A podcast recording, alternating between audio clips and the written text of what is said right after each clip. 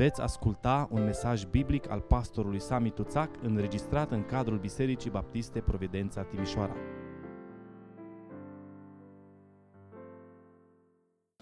Ascultăm cuvântul Domnului în dimineața asta din 1 Samuel, capitolul 16, de la versetul 1 până la 13, citim astăzi, pagina 307. Da? Cum să faci alegeri după tiparul lui Dumnezeu. Domnul a zis lui Samuel, când vei înceta să plângi pe Saul, pentru că l-am lepădat, ca să nu mai domnească peste Israel.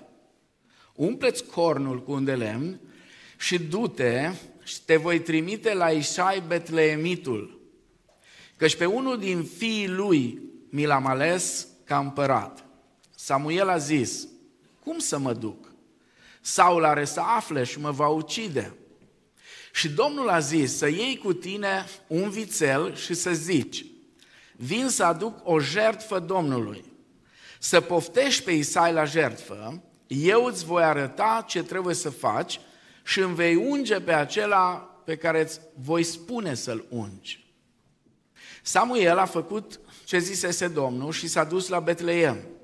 Bătrânii cetății au lergat înspăimântați înaintea lui și au zis, ce vestește venirea ta? Ceva bun? El a răspuns, da, vin să aduc o jertfă Domnului. Sfințiți-vă și veniți cu mine la jertfă.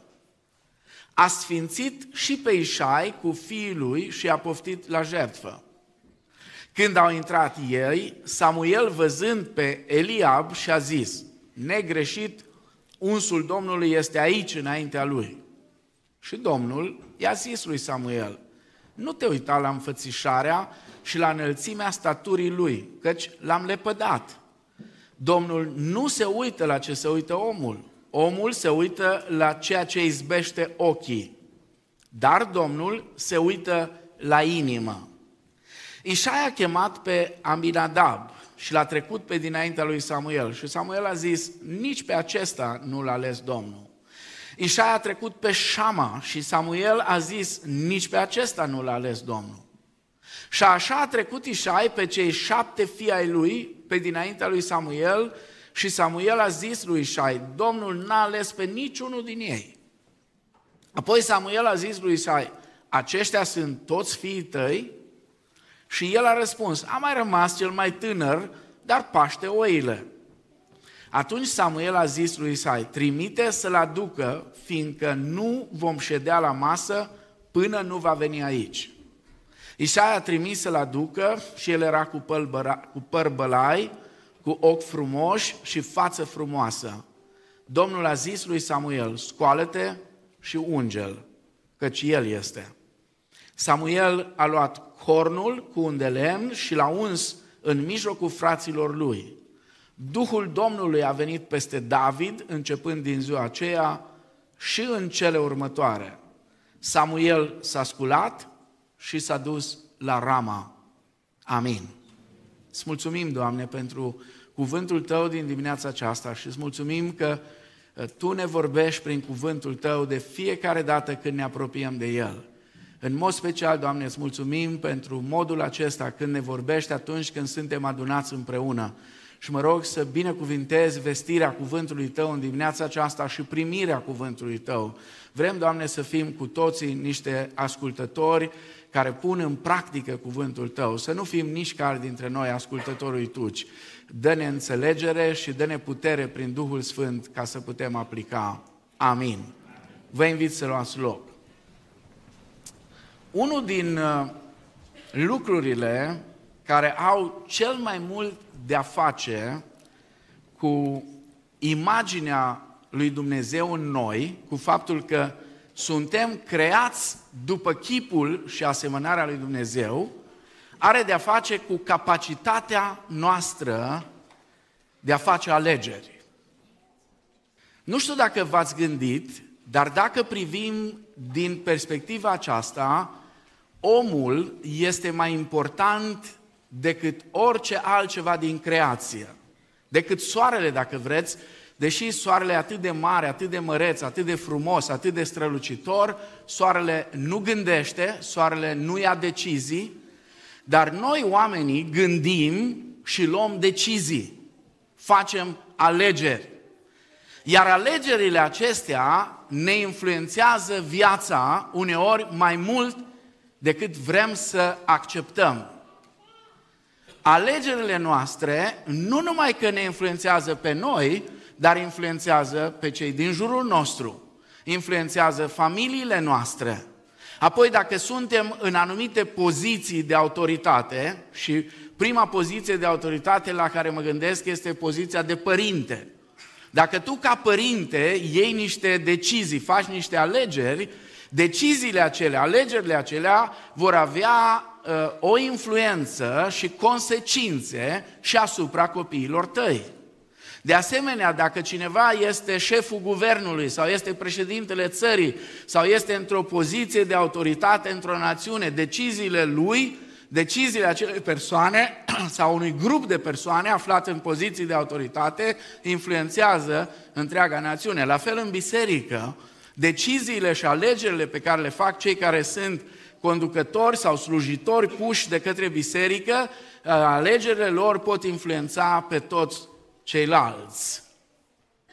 Istoria despre ungerea lui David de către Samuel ne poate ajuta să înțelegem cum am putea să facem alegeri după tiparul lui Dumnezeu. Pentru că un lucru care vreau să-l spun înainte de a ne apropia de pasajul acesta biblic este că noi putem face alegeri urmărind sau urmând două tipare, nu sunt mai multe. Unul este tiparul viacului acestuia și unul este tiparul lui Dumnezeu. Apostolul Pavel în Roman, capitolul 12, cu versetul 2, spune să nu vă potriviți, să nu vă schematizați gândirea după schema de gândire a lumii. Asta e terminologia greacă pe care Pavel o folosește. Ci să vă lăsați transformați și ideea de acolo este să vă lăsați transformați continuu prin înnoirea minții voastre, ca să puteți deosebi bine voia lui Dumnezeu, cea bună, plăcută și desăvârșită. Atunci când avem de făcut alegeri, este foarte important pentru noi, mai ales că noi suntem ființe sociale și uh, mereu și mereu avem nevoie de parteneri cu care să trăim, oameni cu care să fim, fie că e vorba de parteneri de afaceri, fie că e vorba de parteneri de căsătorie, fie că e vorba de prietenii care ne facem, nu putem să trăim singuri, mereu și mereu suntem împreună cu alții. Și atunci este foarte important când facem alegeri să alegem persoanele potrivite. Atunci când suntem puși în situația de a decide, de a alege diversi parteneri în viață, în diverse aspecte ale vieții noastre, este foarte important să ne asigurăm că alegem după tiparul lui Dumnezeu și alegem persoana potrivită.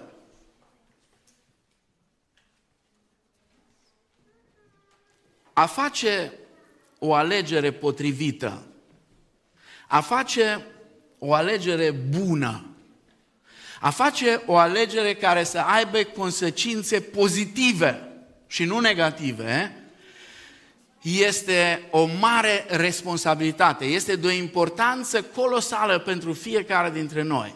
Mai mult, vă spuneam, există un tipic sau un tipar al lumii privind alegerea. Iar noi, ca și creștini, n-ar trebui sub nicio formă să fim tributari acestui tipic, acestui tipar lumesc de a face alegeri.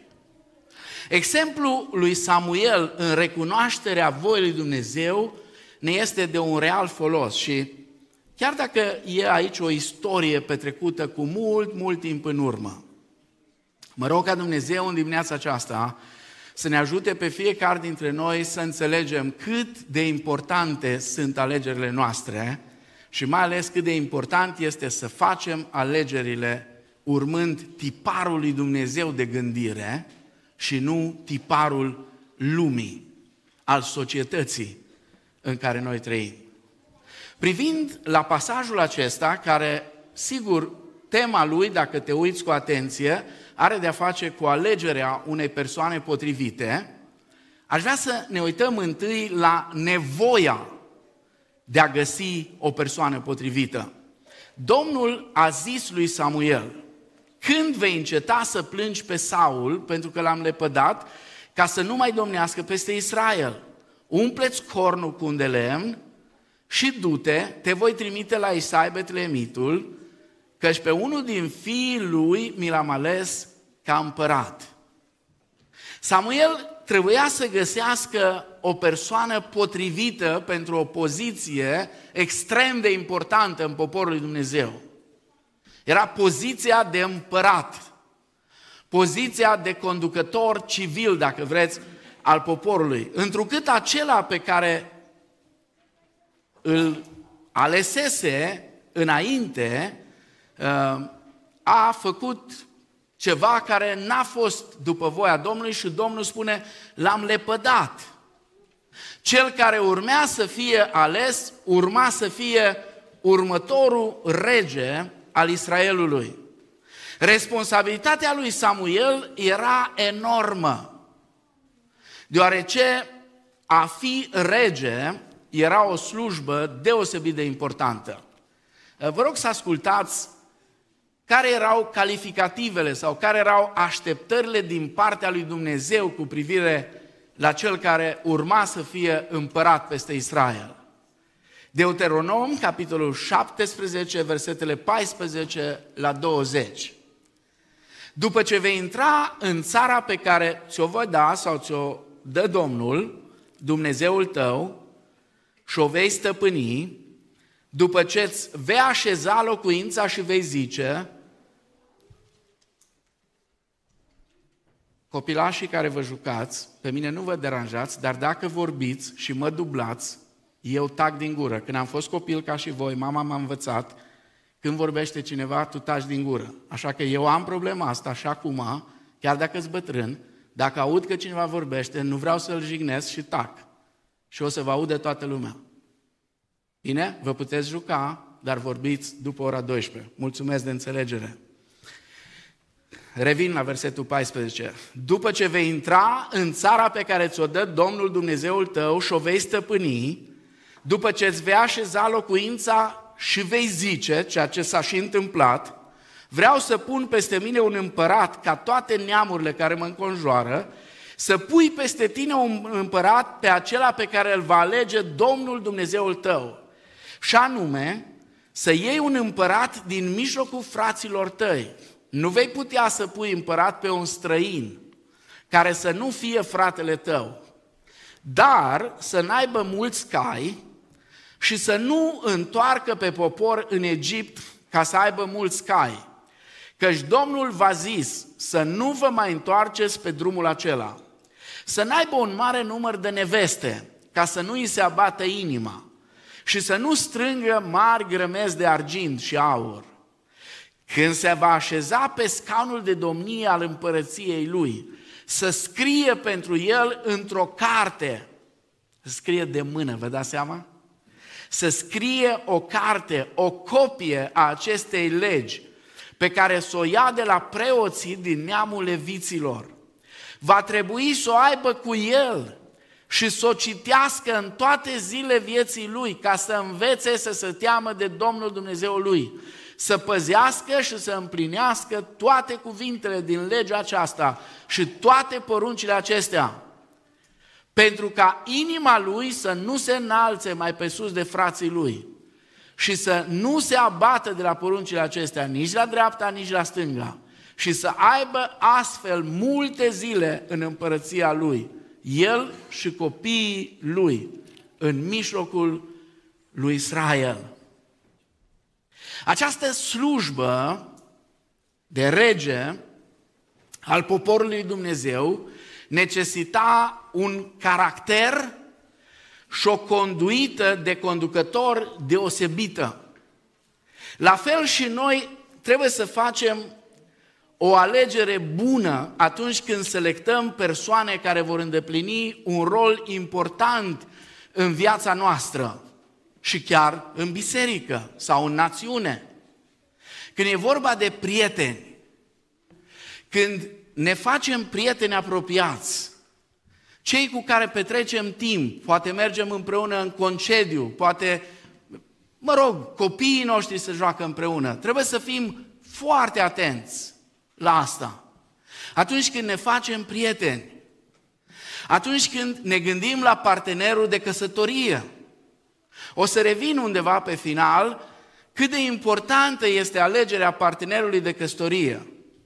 Aș spune și aș anticipa, înainte de a ajunge la final, că trei sunt alegerile cele mai importante pe care cineva le poate face în viață. A treia este profesia. Profesia pe care ți-o alegi. A doua este partenerul de viață. Iar prima și cea mai importantă, cine va fi Domnul și stăpânul vieții tale. O să revin la ele. Alegerea partenerului de căsătorie nu este ceva care, a, hai că vedem, funcționează, mergem înainte, nu funcționează, ne descurcăm. Lucrurile nu stau în felul ăsta. Apoi când ne alegem liderii politici, când ne alegem parteneri de afaceri, unul din lucrurile cele mai urâte din viața mea de păstor a fost acela când au venit frați la mine ca să-i părască pe alți frați că și unii și alții erau în afaceri, că ăla l-a înșelat sau că l-a mințit sau așa mai departe. Sigur, când au hotărât să facă afaceri împreună, n-a venit niciunul să mă întrebe. Nimeni n-a venit să-mi zică, măi, ce zici, să mă implic în afaceri cu persoana asta sau nu? Dar când au ajuns la probleme, au venit la mine. Eu trebuie să rezolv problema că ei au ajuns la, la, la uh, eu știu, să nu se mai înțeleagă sau să se înșele unul pe celălalt. De aceea este foarte important atunci când decidem cu cine intrăm într-o afacere sau ne punem să facem ceva împreună. De asemenea, când alegem slujitorii din biserică, toate alegerile acestea sunt deosebit de importante. Apoi, Samuel trebuia de asemenea să găsească persoana potrivită pentru bunătatea spirituală sau bunăstarea spirituală a poporului. Dacă o să vă uitați în 1 Samuel, capitolul 15, veți vedea care a fost păcatul lui Saul. De ce s-a supărat Dumnezeu pe Saul? Mâhnirea lui Dumnezeu și a lui Samuel, în ce a constat păcatul lui Saul, era legată de ascultarea lui. Saul nu era un om care nu asculta. El asculta, dar asculta parțial. Saul asculta numai ce-i convenea lui. Și dacă erau lucruri care nu-i convenea, el nu asculta. Saul nu era un neascultător. Saul nu era un răzvrătit. Saul era unul care asculta, dar asculta doar în parte. Și Dumnezeu nu a privit bine la lucrul acesta în viața lui. Așa că Dumnezeu caută acum un om și are nevoie de un om total devotat lui Dumnezeu, care să aducă vindecare, bunăstare și bucurie în popor. Dragii mei, dacă noi experimentăm sau nu în viață circumstanțe pașnice și fericite, adesea depinde de aptitudinea noastră de a găsi persoana potrivită. Iar persoana potrivită o găsește atunci când alegerile pe care le faci, le faci după tiparul lui Dumnezeu și nu după tiparul oamenilor. Vă amintiți vorba din bătrâni? Credeți că oamenii au vorbit să se afle în treabă? Nu, au vorbit din înțelepciune. Cum îți așterni? Ziceți. Cum îți așterni, așa dormi. Cum îți așterni, așa dormi. Cum alegi, așa trăiești. Am întâlnit prea mulți oameni, mai ales în orele de consiliere, oameni care au spus unde mi-a fost capul, unde mi-a fost capul. La unii le-aș fi spus, direct așa între ochi, doar că nu se face. Le-aș fi spus unde le-a fost capul. Unde mi-a fost capul? Capul trebuie să fie întotdeauna limpede atunci când faci alegeri. Este foarte important ca în orice alegere, atunci când să alegi prietenii, să alegi parteneri de afaceri, alegi conducători politici, conducători în biserică, orice alegere, să găsești persoanele potrivite, cu un caracter și o conduită deosebită. Pentru că altfel, cu timpul, vei suporta consecințele. Ce nu v-am spus la început, dar sunt convins că nu e nimeni pe aici să nu știe. Dumnezeu ne-a creat pe noi cu capacitatea de a face alegeri. Și noi suntem liberi să facem alegerile pe care le dorim. Însă nu suntem liberi să alegem consecințele alegerilor noastre. Uitați-vă în cartea de Deuteronom. La final este un paragraf lung format din mai multe capitole, intitulat Binecuvântări și blesteme. Acolo spune, dacă vei face așa și așa și așa, atunci consecințele vor fi astea și astea și astea. Dar dacă nu vei face sau vei face altfel decât îți spun eu, atunci consecințele vor fi astea și astea.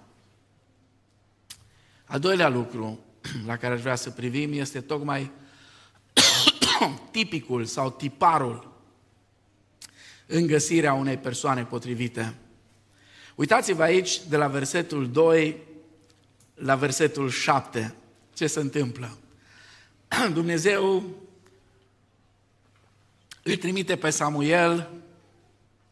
Samuel știa că Saul este foarte uh, suspicios cu tot ce se întâmplă și zice, Doamne, cum o să mă descurc? Păi te descurci, te duci și aduci o jertfă. Simplu. Aduci o jertfă, asta e treaba ta și chem toți bătrânii de acolo să vină la jertfă. Și îl chem și pe Ișai cu copiii lui, că unul dintre ei va trebui să fie rege. Și Samuel, după ce a înțeles tot ce are de făcut, s-a dus. Când l-au văzut ăștia, speriați ca de bombe. Venirea ta aduce pace sau aduce... Nu, nu, stați liniștit, am venit să aduc jerfă. Haideți, sfințiți-vă și veniți la jerfă. Și încep să vină toți. Și la un moment dat, vă dați seama, imaginea asta, intră un tată cu șapte băieți. Intră acolo, nu știu unde erau. Și Samuel când se uită, probabil că veneau așa în ordine cum erau născuți. Mi-am amintit vara asta de ultima imagine care mi-a rămas în minte cu bunicul meu înainte de a pleca în veșnicie. Avea 78 de ani, era vara cam pe vremea asta și se cosea o tava, cei care știți ce e o tavă. Adică o tava este al doilea rând de fân. Prima dată crește fânul obișnuit și dacă ești harnic și îl tai la timp și vine ploaie și sunt mai multe care trebuie să întâmple, atunci vine al doilea rând. Ăla se numește o tavă. De obicei era cel mai bun. Animalelor le pleca cel mai mult. Și și acum am în minte imaginea a cinci băieți, erau cinci frați, frații tatălui meu, tatăl meu și ceilalți frați ai lui, începând cu cel mai mare și mergând până la cel mai mic și bunicul în fruntea lor, la 78 de ani, toți cu coasele. Era o imagine extraordinară. Nu era atunci cu ce să faci poze, dar mi-a rămas aici, în minte. Închipuiți-vă imaginea aceea. Vine Ișai, cred că ocoș un pic, pentru că în Orient să ai atâția băieți era ceva. Și a intrat cu toți acolo, care mai de care. Unii dintre ei, dacă ne uităm în context, erau deja în armata lui Saul. Unii dintre ei erau deja căliți pe câmpul de luptă. Și Samuel când se uită zice, a, floare la ureche. Ce așa de greu să alegi de aici? L-a văzut pe Eliab și spune, când au intrat ei, Samuel văzând pe Eliab și-a zis, vorbea cu el însuși, Negreșit, unsul Domnului este aici, înaintea lui. Tiparul, sau dacă vreți, înțelepciunea convențională în găsirea persoanelor potrivite este, în general, concentrarea asupra superficialităților, a lucrurilor vizibile, a ceea ce pur și simplu îți izbește ochii. De cele mai multe ori, știu, suntem pocăiți aici, suntem oameni care umblăm cu Domnul de ani de zile, citim Scriptura, ne rugăm. Dar v-aș ruga să fiți sinceri, câți de aici v-ați ales soția pentru că ați fost, cum să vă zic, atât de marcați de modul cum se ruga în biserică, ați fost atât de marcați până la lacrimi. Hai să fim sinceri. Hai să fim sinceri. La ce ne-am uitat întâi? Care sunt lucrurile la care am privit prima dată? Ceea ce face Samuel aici nu face nimic altceva decât facem noi toți. Asta e înțelepciunea convențională. Vrei, nu vrei, privirea este la lucrurile superficiale. Când Samuel și-a pus ochii pe Eliab, cel chipeș și înalt, a presupus că acesta este omul potrivit pentru slujbă. Ce spune Dumnezeu? Dumnezeu îi spune Samuel, lasă-o mai moale. Nu e ăsta. Nu e ăsta, l-am lepădat, spune. În psalmul 147, versetele 10 și 11, spune, nu de puterea calului se bucură el. Nu-și găsește plăcerea în picioarele omului. Domnul iubește pe cei ce se tem de El, pe cei ce nădăjduiesc în bunătatea Lui. Dumnezeu îi atrage atenția lui Samuel asupra unui aspect deosebit de important. Oamenii au tendința nefericită de a judeca, de a face alegeri pe baza aparențelor exterioare. Revin. Să fim sinceri. Atunci când facem o alegere, cel mai mult ne uităm nu la inimă și nu la caracterul acelei persoane, ci mai întâi ne uităm la ceea ce izbește ochii. Vreți să vedem inima lui Eliab? E suficient să mergem în 1 Samuel 17 cu 28. Este episodul acela când filisteanul acela mare pe nume Goliat a venit și a blestemat poporul lui Dumnezeu. Și David vine acolo să-și vadă frații, să le aducă de mâncare, să vadă ce se întâmplă și aude. Și spune, eu mă voi duce și mă voi bate cu netăiatul acesta împrejur, spune David. Și Eliab, care era cel mai mare, iar ăsta era de la oi, Că până și taică sunt nici nu l-a adus acolo. Cum să-l aduci la jerfă când mirosea a oi? Cum? Și știți ce îi spune Eliab? Zice, s-a aprins de mânie. S-a aprins de mânie. De ce? Pentru că David era mai bun decât el. De aia s-a aprins de mânie. Îți cunosc eu inima, îi spune. Ai venit să vezi lupta. Nu, David spune, n-am venit să văd lupta, am venit să lupt. E o mare diferență. Nu am venit să văd, n-am venit să mă uit la televizor. N-am venit să fac ce faceți voi de 40 de zile, ăsta își bate joc de voi zi și noapte, vă tremură genunchii, stați și vă uitați la el. Eu n-am venit de asta, am venit să lupt. N-am venit să mă uit la luptă. N-am venit să privesc lupta. Și Eliab e supărat, pentru că era mai bun David decât El. Trebuie să fim foarte atenți atunci când suntem puși în situația de a alege, să nu cădem victimă tiparului lumii. Să ajungem să ne oprim, ca și Samuel aici, asupra a ceea ce izbește ochiul. Acum vreau să fac o paranteză aici. Nu e absolut nimic rău în atracția fizică. Interesant, David era și el chipeș. Nu doar Eliab era chipeș. Și David era chipeș. Versetul 12 spune, era cu păr bălai, cu ochi frumoși și față frumoasă. Și povestea lui mai departe, când îi povestește lui Saul cum s-a bătut cu ursul și cu leu când veneau să-i atace oile, mă face să cred că și fizicul lui era a unui sportiv de performanță, care nu mergea la sală neapărat, că n-avea nevoie, ci umbla toată ziua după oi, cine știe câți kilometri făcea pe zi, și omul își făcea antrenamentele acolo, la locul de muncă. Să avem mare grijă. Un trup bine făcut, un zâmbet drăgălaș, o mașină ultimul răgnet, un cont cu foarte mulți bani în el, niște diplome,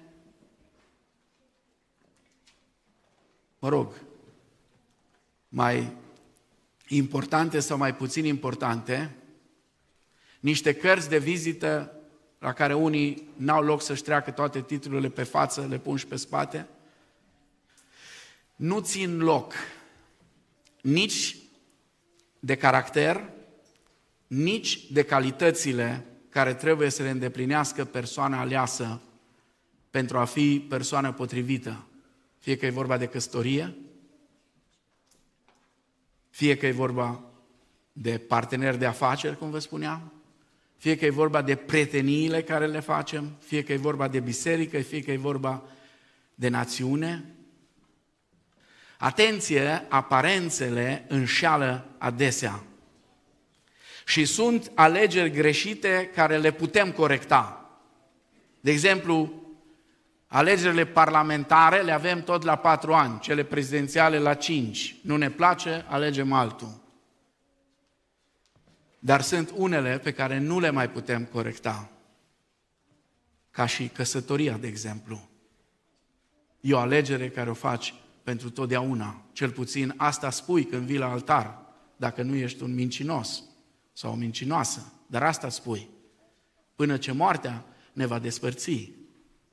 Asta spunem fiecare dintre noi. Odată un turist, conducând pe un drum părăsit, a dat peste un indicator pe care scria drum închis, accesul interzis. Cum însă drumul arăta destul de bine, a ignorat indicatorul și a mers mai departe, mult și bine. Mult și bine. La un moment dat, însă, a ajuns la un pod prăbușit. Și n-a mai putut să înainteze, pentru că n-avea cum să treacă peste râu în partea cealaltă. S-a oprit brusc și s-a întors înapoi de unde venise.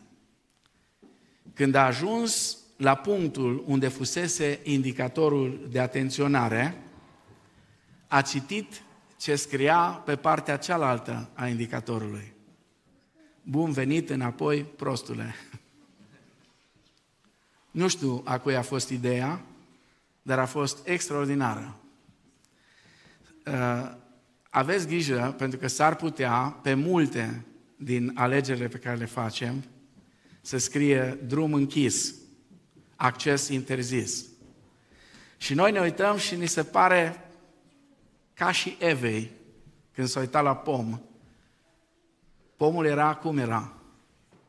Era de dorit, da? Și parcă era făcut în adins să deschidă cuiva mintea. Da? Deși Dumnezeu spune acces interzis, drum închis. Cu toate astea trecem. Uneori avem harul să ne putem vedea ce scrie pe partea elaltă, uneori nu. Uneori trec ani de zile și nu mai vedem ce scrie pe partea elaltă a indicatorului.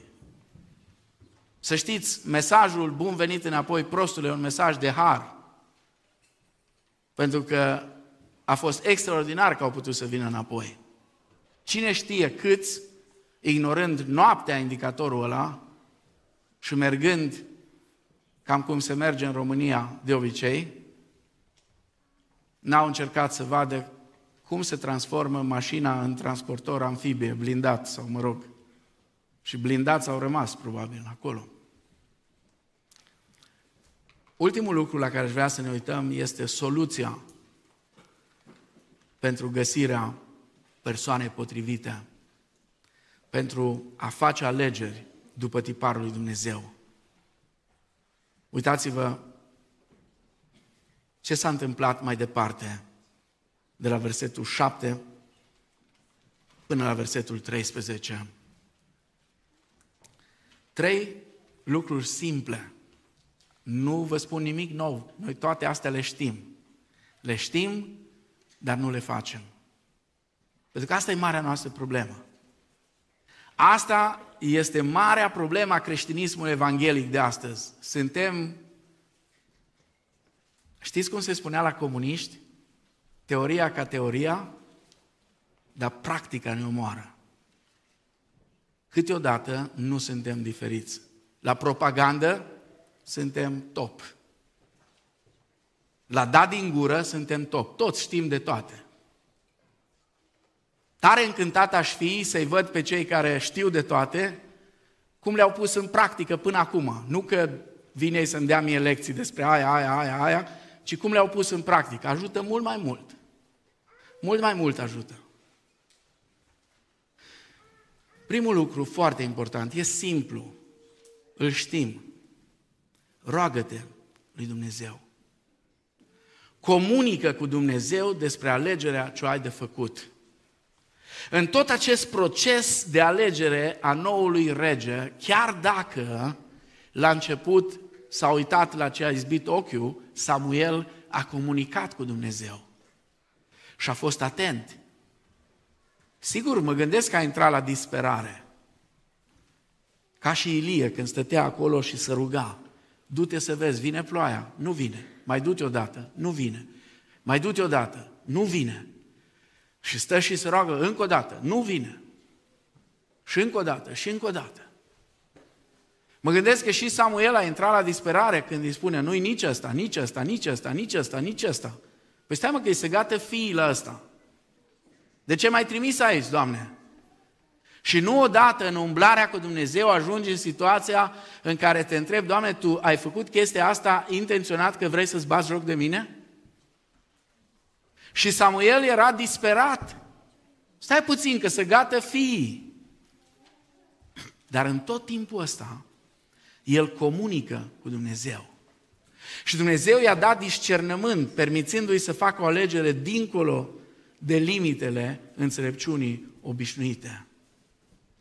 De fapt, ori de câte ori facem o alegere, avem nevoie de discernământ.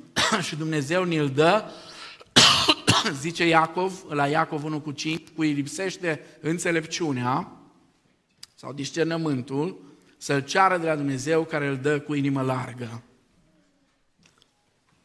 Vă amintiți de robul lui Avram?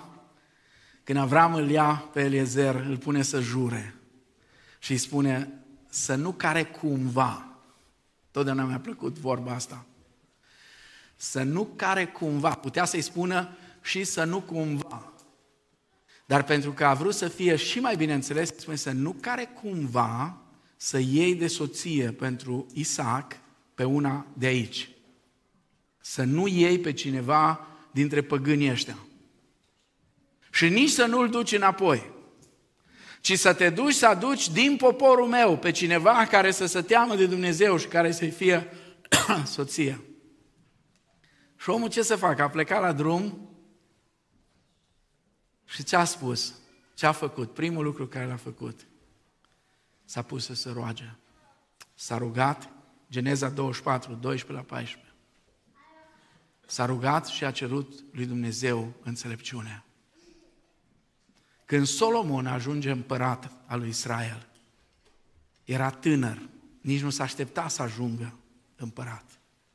Erau alții pretendenți, nu el. Când ajunge împărat, primul lucru pe care îl face atunci când Dumnezeu îi vorbește într-un vis, și îi spune, cere ce vrei să-ți dau. spune, Doamne, dăm discernământ, dăm înțelepciune, ca să pot să conduc poporul acesta. Nu fă nicio alegere importantă fără să comunici cu Dumnezeu. Uneori, vă spun din experiența mea, Dumnezeu mi-a aruncat un colac de salvare, dar eu nu mi-am făcut timp să vorbesc cu Dumnezeu. Am luat decizia dinainte că nu folosesc colacul ăla de salvare. Uneori ne așteptăm ca Dumnezeu să ne vorbească fără ca noi să-i vorbim. Ajungem în diverse situații și așteptăm să ne vorbească Domnul, dar noi nu-i spunem nimic. Doamne, uite, am problema asta, am nevoie asta, am decizia asta. Nu te aștepta ca Dumnezeu să-ți vorbească cu privire la ceva dacă tu nu-i vorbești. Niciun lucru din viața noastră nu e prea mărunt ca să nu fie discutat cu Dumnezeu. Apoi, al doilea lucru, roagă-te și fii atent la cuvinte. Fii atent la modul în care cineva vorbește și cum își folosește cuvintele. Da, sigur, tentația este să spunem Dumnezeu este Dumnezeu și El cunoaște inima omului, dar eu sunt om. Cum pot cunoaște inima altui om? Oare chiar putem cunoaște inima unui om? Sfânta Scriptură spune că da. Sigur, în parte, niciodată, noi nu suntem Dumnezeu. Dar în parte putem. Domnul Isus ne-a învățat în Matei, capitolul 12, cu 34 și apoi 35, că din prea plinul inimii vorbește gura. Da, gura, vorbele, limba sunt o unealtă foarte bună prin care îi putem cunoaște pe oameni. Știm ce e în inima lor. Omul bun scoate lucruri bune din visteria bună a inimii lui. Observați care e progresia? Este visteria bună a inimii, de unde ies lucruri bune, care demonstrează că omul este bun. Dar omul rău scoate lucruri rele din visteria rea a inimii lui. Știți vorba aia? Am auzit-o și eu, poate am și folosit-o. Ați folosit-o și voi. E om bun, dar are gură rea. Să nu credeți asta. Iisus nu minte. Iisus spune adevărul. Să nu credeți că cineva e om bun, doar are gură rea. Asta e o mare minciună. Ce este în inimă, aceea iese afară. Este mânie, este mânie, este invidie, este invidie, vorbire de rău, vorbire de rău, gelozie, critică, vorbe murdare, vorbe spuse pe la spate. Toate astea vin din inimă. Ele toate scot la iveală un caracter murdar, un caracter mic, frustrat. Nu vă lăsați amăgiți de aparențe. Vezi, vrei să vezi pe un om cu adevărat cine e, contrazice-te cu el. Contrazice-te cu el, mai ales pe temele unde el crede că e cel mai tare. Contrazice-te, să vezi. Acolo vezi cât poate un om. Atunci când cineva te contrazice, atunci când cineva îți aduce argumente sau contraargumente. Dacă vrei să-l vezi cât poate, vei afla. Spune-i că e greșit. Și apoi o să vezi. Vrei să cunoști inima lui David? Inima omului cu inima după inima lui Dumnezeu? Citește psalmii. Acolo în psalmi, psalmii lui David. Da, dacă vrei să-l vezi pe războinic cu David, te uiți în 1 Samuel, 2 Samuel, îl vezi, e acolo. Îl vezi pe David. Dar dacă vrei să-i vezi inima, uite-te în salmi. Și apropo, hai să vă spun ceva bărbaților. David este una dintre cele mai frumoase imagini ale unui bărbat puternic și în același timp plin de gingășie. Un bărbat puternic, un războinic puternic, plin de gingășie. De unde știu asta? Din psalmi, dar și datorită faptului că David era un cântăreț cu harfa. Știu că noi avem imaginea noastră, niște instrumente mari, imense, lângă care stă cineva și cântă așa lin.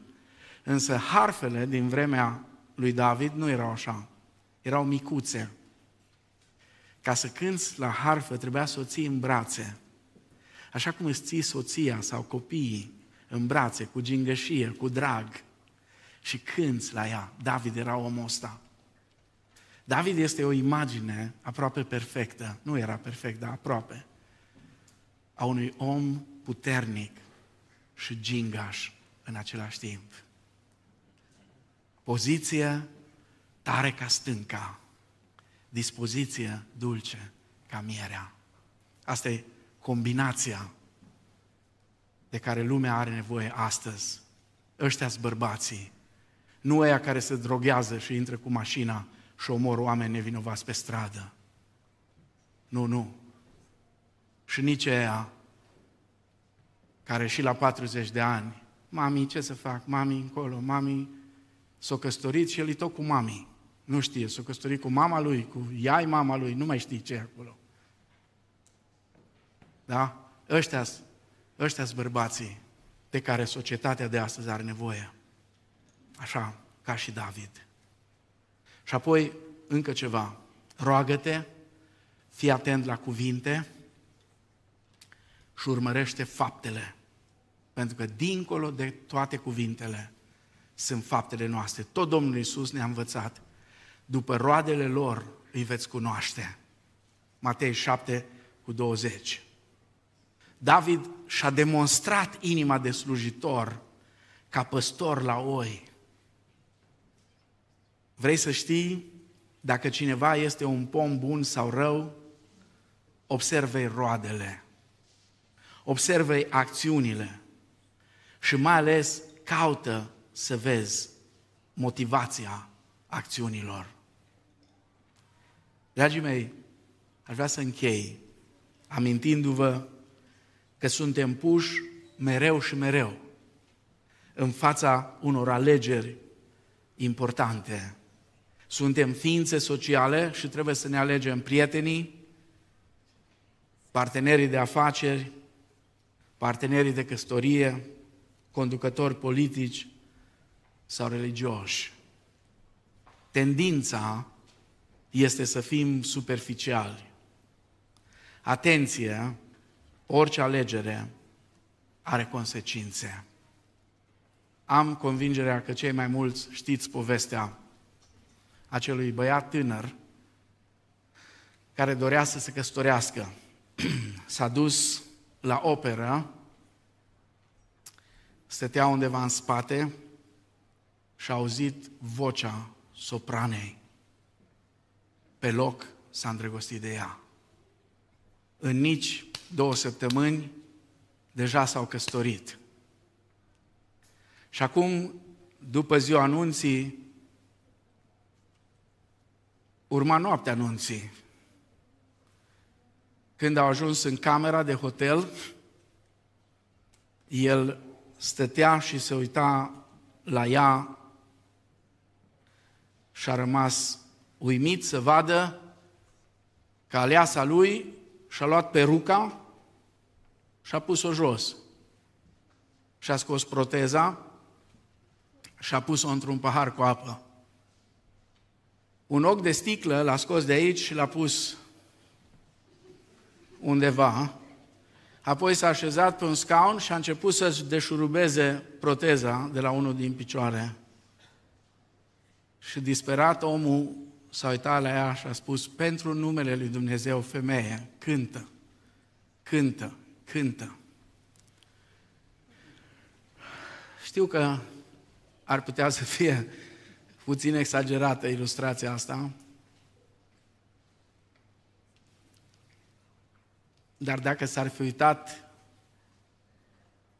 pe pancarta la intrarea pe drumul respectiv și pe partea cealaltă, ar fi fost mult mai bine pentru el, că ar fi fost mai atent și ar fi văzut bun venit înapoi, prostule.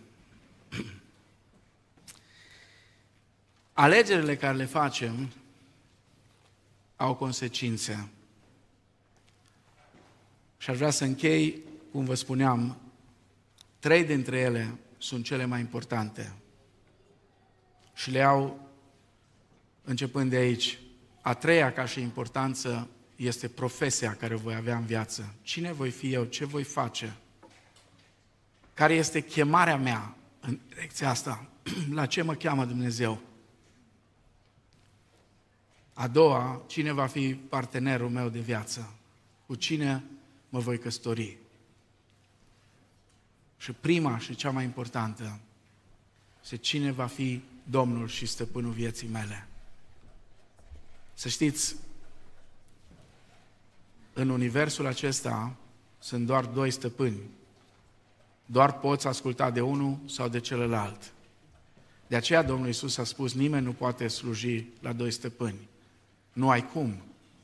Există această încercare echilibristică asta pe care o fac mulți oameni, încercând cumva, cumva să o dea bine și cu Dumnezeu, dar și cu necuratul, că, na, măcar până treci puntea, să dai mâna cu el. Nu există să poți sluji la doi stăpâni. De aceea, cea mai importantă decizie pe care cineva o poate lua, chiar înainte de căsătorie, chiar înainte de alegerea profesiei, este aceasta. Cine va fi Domnul și stăpânul vieții mele? Alegeți astăzi, spunea la un moment dat Iosua celor din poporul Israel. Alegeți astăzi cui vreți să slujiți. Și aș vrea să închei spunând, dacă până la momentul acesta nu ți-ai rezolvat prima și cea mai importantă alegere din viață, ce te împiedică să o faci chiar astăzi? Ce te-ar împiedica chiar astăzi să vii la Hristos, Cel care a murit pentru păcatele tale și pentru păcatele mele, Cel care a murit pentru păcatele noastre ale tuturor. Să vii la El cu pocăință, să te pocăiești de păcatele tale, să spui încrederea în El și să spui, Doamne, aș vrea să fii și Domnul și Mântuitorul meu. Iar dacă ai făcut cândva alegerea asta, ține-te de ea. Nu uita niciodată. Umblă conform cu alegerea pe care ai făcut-o. Amin.